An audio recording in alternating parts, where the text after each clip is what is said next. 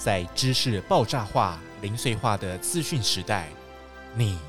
具备足够的资讯素养吗？就让我们跟着杰夫一起来听放心有网，启动你的数位思辨力吧。各位听众，大家好，欢迎您收听放心有网。这是由教育部中小学资讯素养与伦理推广计划所推出的一系列 Podcast 节目。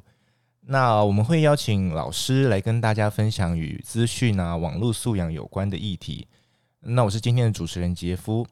呃，今天邀请到苏燕宁老师哦，苏燕宁老师是国立成功大学工程科学系的博士。那目前服务于呃台南市东区胜利国民小学。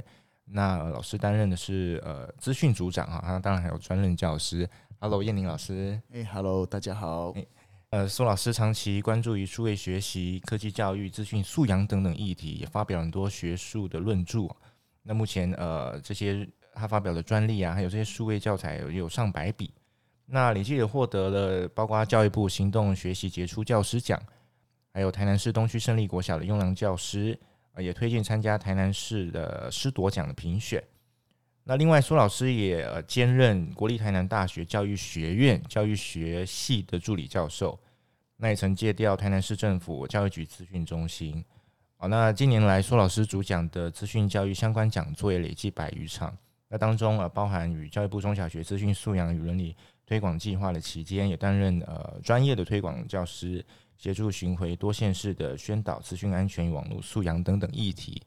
啊，那今天呢，邀请苏老师，其实要来讲讲网络安全这个这个相关的议题啦。其实网络安全常常是我们会去忽略到的，所以我们我们可能每天都在使用网络，可是我觉得很多人都不会去花太多的心思想到安全的部分，然后常常就把自己的呃可能牵涉到隐私的东西啊，或者是跟就是自己比较私密的资讯，就很不经意的外外泄出去了，对不对？我想。像主持人所说的，其实网络安全这件事情，在现在一个社交媒体好蓬勃发展的今天，好有很多的部分，其实是我们好像应该必须要去注意的部分。所谓水能载舟，亦能覆舟哈。那网络它就像是水一样，好，在从水的角度来看，或许呢，我们有一些在网络上面，我们可能不经意的去把一些讯息给公布出来。那这公布出来的话，它会不会造成一些好的结果，或是不好的结果呢？好，这个好像可以值得大家来做一个深思。对对对，那其实今天呃，我们这一集的部分哦，其实主要先讲以老师的角度啊，来谈谈网络安全。因为我们这个计划呢，其实是呃非常多面向的，它可以给老师，也可以给学生，那当然也可以给大众来收听啊。那今天这一集呃，主要先请想请老师分享，如果。以老师的角度，比如说他在最近，呃，可能这个远距教学比较流行，那可能会使用一些数位的教材啊，或是分享一些数位的资讯，那当然也会涉及到网络的安全嘛。那这个部分，老师可能会有哪些风险，会有哪些要注意的呢？好，我想在那个哦去年的状况下，其实疫情它影响到我们的生活是。相当的多了哈，那特别是校园其实有做了一些不同的一些改变。当然，最主要防疫是因为为了用所谓的线上停课不停学的一个方式。那当然包含像是一些县市政府他们有提供的，比方说用 YouTube 或是一些串流的平台，然后来做线上的上课。那线上上课其实我们会发现到有一些现象存在着。这个现象就是，诶，当大家好像那个看到很多 YouTuber 哈。一个习惯，他们大家都会在下面去留言去做评论。那当然呢，这时候我们就看到一个很有趣的现象，但这个现象也值得关注了哈。就是小朋友们，他们大家会在网络上面留言去认亲。好，我举个例子哈，好像看到小朋友们就会开始留言说：“哎，我是哪个学校的哪一班的？”啊，对对对，那就大家来有没有是跟我们同学校的来，请举个手哦之类的。那更有小朋友更更进一步的，可能有点焦虑了，他们觉得说。好像我都找不到我的朋友诶，那他们就会说，那我变成是把我的学校，甚至我的班级，甚至连我的名字都直接给公布出来了啊！大家可以想想，这样子会不会有什么好处或是坏处呢？哦，它的好处有可能是，诶，或许真的让他认到亲了。但是如果换个另外一个角度，诶，那他是不是已经把他的隐私不知不觉中所暴露出来了呢？苏老师刚刚提到这个 YouTube 的留言，其实我是想想一想，我在国小就是以前的时候，我也常做过这种事情，就是可能怎么讲，想要求关注嘛，想要被大家看到，然后我也在某一些影片下面留言，然后哎、有一次我就在校园被遇到，就是说，哎、你是不是有在那个影片下面留言？然后哎、你是不是那个谁谁谁谁谁？然后我觉得啊，怎么那么可怕？那时候才发现到说，原来网络这个世界是很恐怖的，就是。你只要提供一些些资讯，然后大家知道他有心的话，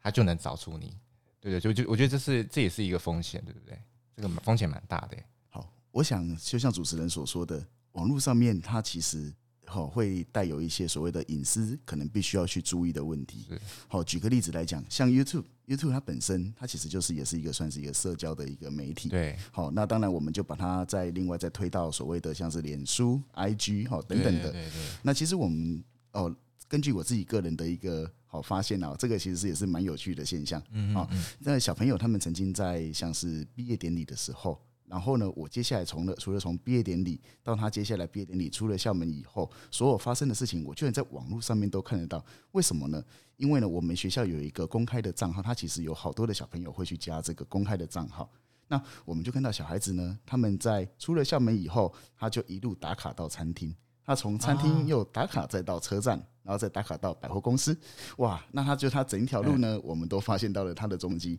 当然，对于老师长来讲，其实看到这个现象，我们会觉得说小孩子好很快乐，其实这也蛮不错的。但是如果对于有心人士来讲，这会不会是一个风险呢？对对对，这个其实我也觉得有时候不要太太，就是说到哪个地方，不要说都打卡，或是让让大家知道你在哪里。虽然有时候我也会这么做，想让大家知道，哎，我可能过得很好啊，或者我现在在哪边。可是我们如果换一个方向去想，如果今天呃有的有一些有心人士，他想要对你做出一些什么行为，特别是呃学生哦，我觉得很多国小国中生是很多人想要去去去攻击的对象吗？或者应该说觉得他们比较。懵懂无知啊，然后会去对他们做出一些不管是生理上或是心理上的一些攻击。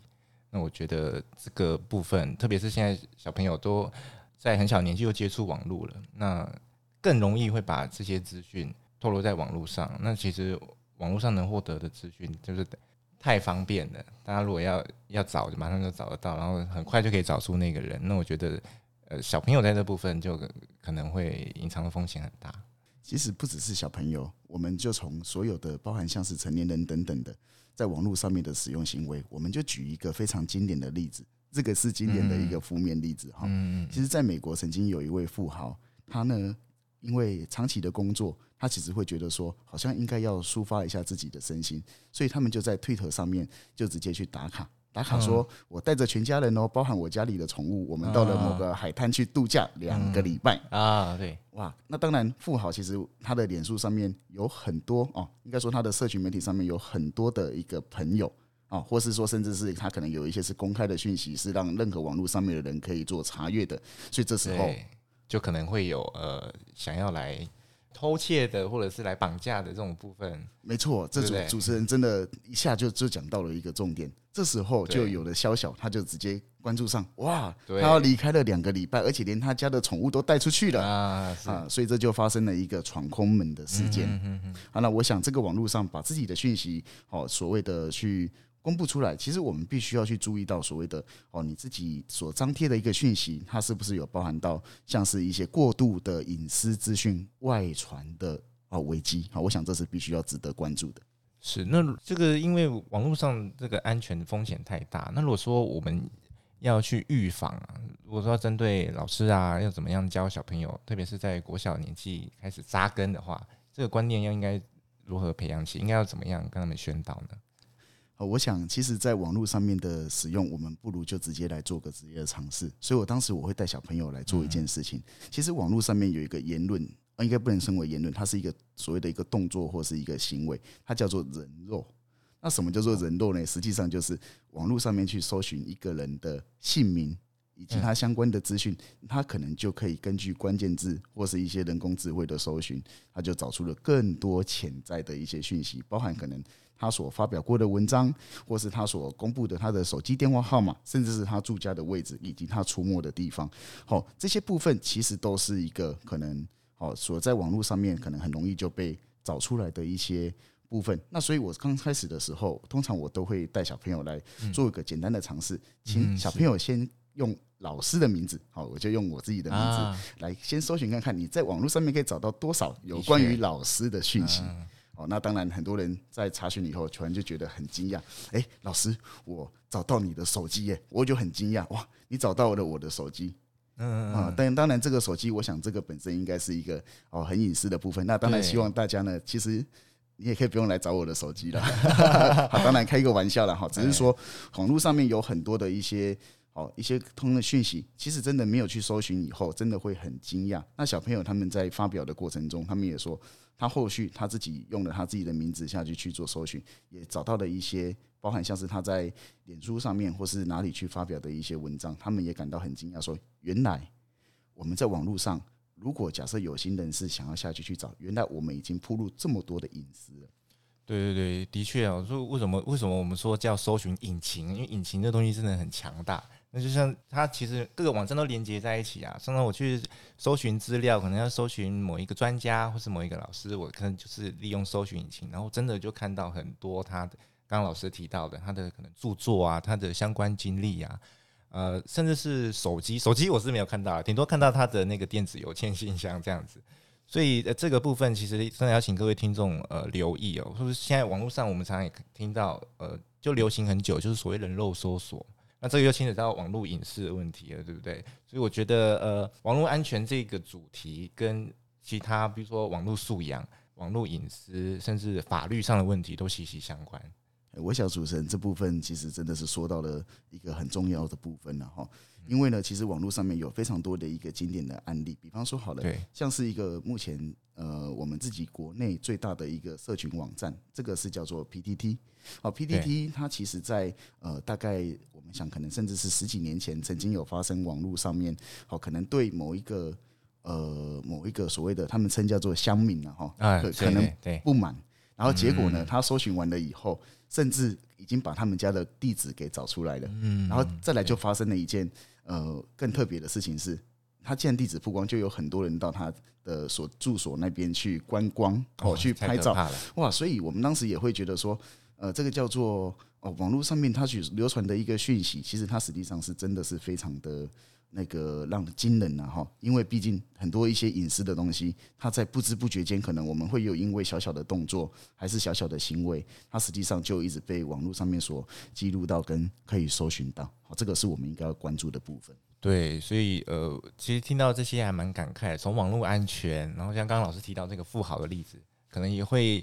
影响到身心、人身的安全。我觉得这个从虚拟跨到现实，我真的是太可怕。以前我们都是从现实跨进虚拟嘛，然后现在如果讲到安全的部分，反而是倒倒反过来了。嗯，其实包含像在网络上面他的一些行为，或是哦留言跟讯息等等的，我想这个部分它是非常重要的。好，当然还有另外一个东西是，现在科技的部分，它对于我们个人的隐私会不会有一些造成一些潜在的风险呢？我举个例子好了。我不晓得各位朋友们有没有曾经去使用过像是脸书或是等等的一些社群媒体。那社群媒体它的特色呢是前一阵子应该说在早期的时候，我们上传了一张照片，那实际上我们那时候会需要去标注说这个人照片中的人是谁。不晓得主持人有没有这个经验？有有有，我会去 tag 嘛，对，会去说这个照片里面有谁谁谁谁谁，然后他会在那个文章那边写是几个人几个人哦名字，对不对？是，好，包含说照片里面 哎这个人的头像，他这个人是谁？那这早期其实是我们必须要自己下去标注的。对对对。但是呢，大概在也是也是有一段时间的，但是刚开始的时候，我们看到脸书突然有一天出现了一个通知，他说在这些照片里面可能有你。哦，有有，我有看过这样。是，那这个代表的是什么意义呢？它的意义其实就是，脸书它其实呢已经有所谓的，你今天上传的一张照片，它其实可能可以透过影像辨识或是等等的一些技术，它就可以辨识说，诶，这个这张脸部可能是你，那也就变成是说。哦，我可能过去曾经有一些相关的照片，它其实都有可能会有去做一些标注。这其实我想，这对个人的一个隐私啊等等的，这其实也是有一个哦，我们讲科技很方便，但是它可能带来的一个潜在的哦风险，我想这应该要被好受到一个关注。对，这个老师刚刚讲说照片标记这个部分，其实我也常常看到，我还会特特地去上面把它弄掉，因为我不想要让大家知道这边这个照片可能还有我这样子。这好像也是因为科技的关系，它慢慢的可以就是说，呃，算人工智慧的一环嘛？它可以去辨识说这个照片里面有谁，根据过往的经验，然后它会里面有个演算法这样子。哎，是的，哦，其实像这些演算法的部分，其实我们就以所谓的一些社群媒体上面的讯息为准，然后其实大概在可能几年前，哦，曾经有可能有一些在呃社群媒体上面的 App，它就会提供说，好像是十年前、十年之前的你，或十年之后的我。它会有这样的照片，会有那个回顾。那它的部分呢，就会变成说，诶，你你可不可以去上传一下你自己的照片，然后现在的照片，然后它可以去模拟出你之后，你可能未来十年后你的样子啊，或是甚至是可能之前像是那个。呃，我们看到一些新闻上，立法委员他们还有一些可能包含一些网络的名人等等，他们在玩说，哎，我们把那个一张照片，如果你是女生或是你是男生的话，你应该会长成什么样子？但是它里面都有一个特色，它的特色就是你需要先去提供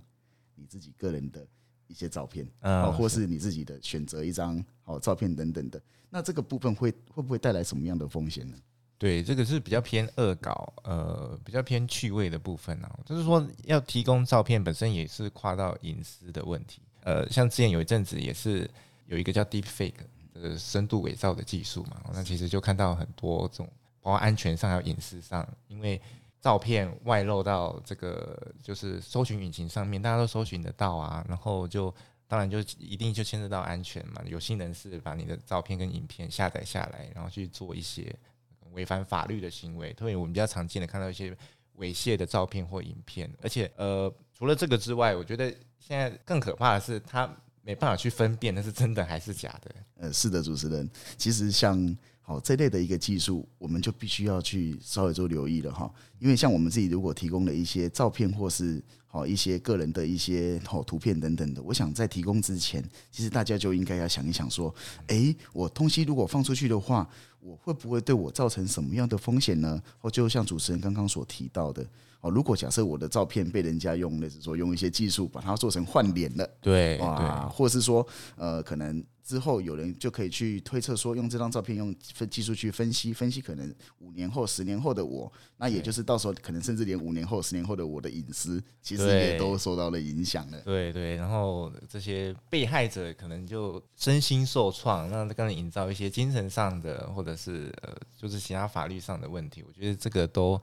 很可怕，所以各位听众要大家特别留意，网络安全这个面向牵涉的层面太多了，大家一定要在分享资讯之前要特别的留意，再三思考，分享过后的后果可能会是什么样，不管是好的还是坏的，我觉得大家都需要去思考一下。是主持人，其实当然我们刚才所谈到的，包含是所谓像照片的部分，其实讯息的传播也是一件非常重要的部分哈。嗯，其实我们通常会看到。网络上面有一些讯息是，哇，就是你如果你觉得很赞的话，你就麻烦你点赞，然后留言加分享。那其实呢，这个部分呢，很多人会说，诶，如果我把这个讯息分享出去了，可能会让我很多的朋友，我可以看看到我这样分享的一个好像一个很有趣或是什么样的话题。但是我们所分享的讯息有没有可能，它其实并不真实，并不正确？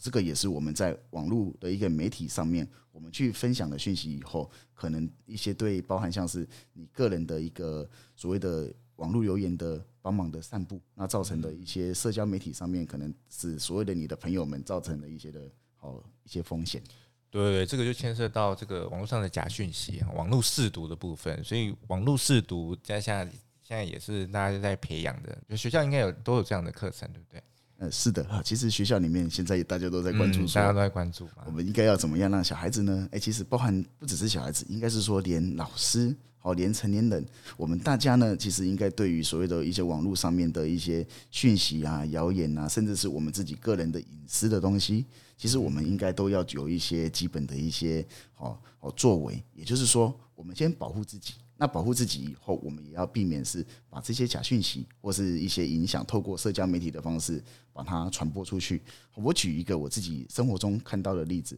像是大家可能平常很习惯会去用一些哦传讯息的哦 app，它可能比方说像目前比较大众的可能是 Line 然后，对对，是 Line 它里面可能会有一些可能分享的活动哦，可能我像我就曾经有收过，我有一位 Line 的一个朋友，他就传了一个讯息给我说，哇，这个是一个呃可以去赚到贴图。哦，有我也常看到这样。啊，是。那贴图它这边里面要做什么事情，它可能。就点进去以后，然后你可能要去哦按某个东西的赞，或是说你可能要去把它可能去点击以后要填一下个人的一些资讯。那当然他的说法是，哎，我就可以获得了网络的贴图，哇，这些很珍贵的贴图等等的。可是呢，后来发现到，其实网络上这些部分有时候并不是天下所谓没有白吃的午餐。对对对，有时候里面其实你的个资是不是有可能也因为这样子而就。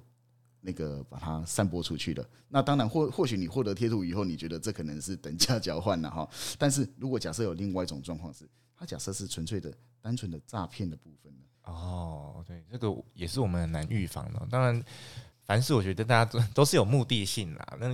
我们自己如果说要获得贴图，我们的目的就是获得贴图，但是相对的，我们可能要提供一些资讯。那呃，另一方可能就是想要获得你的资讯，那。我们也不能确定他到底要做什么样的行为，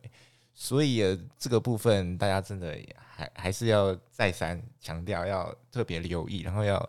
在分享、在提供资讯之前，要一样再三的思考这个部分会对你造成什么后果。好，那今天呃，谢谢苏老师跟我们分享很多这个新的我我自己也不知道的东西啊，常常我也会忽略的事情。那呃，如果听众对于呃网络安全这个部分有很疑惑，或者是说有想要再了解更多的话，当然也可以上我们 eTeacher 的网站来获得更多的教材啊资讯。还是说，如果大家有什么呃回应，或者有什么问题想要提问呃我们老师或者是专家的话呢，也可以在我们底下留言，那我们会搜集在之后的节目上来跟大家解答跟讨论。好，那今天谢谢苏老师，呃，谢谢主持人，谢谢观众朋友。对，我们之后还会有关于网络安全相关的这些主题的节目，一定请大家持续锁定。那我是今天的主持人杰夫，我们是放心有网，我们下次再见喽，拜拜。本节目由教育部赞助播出。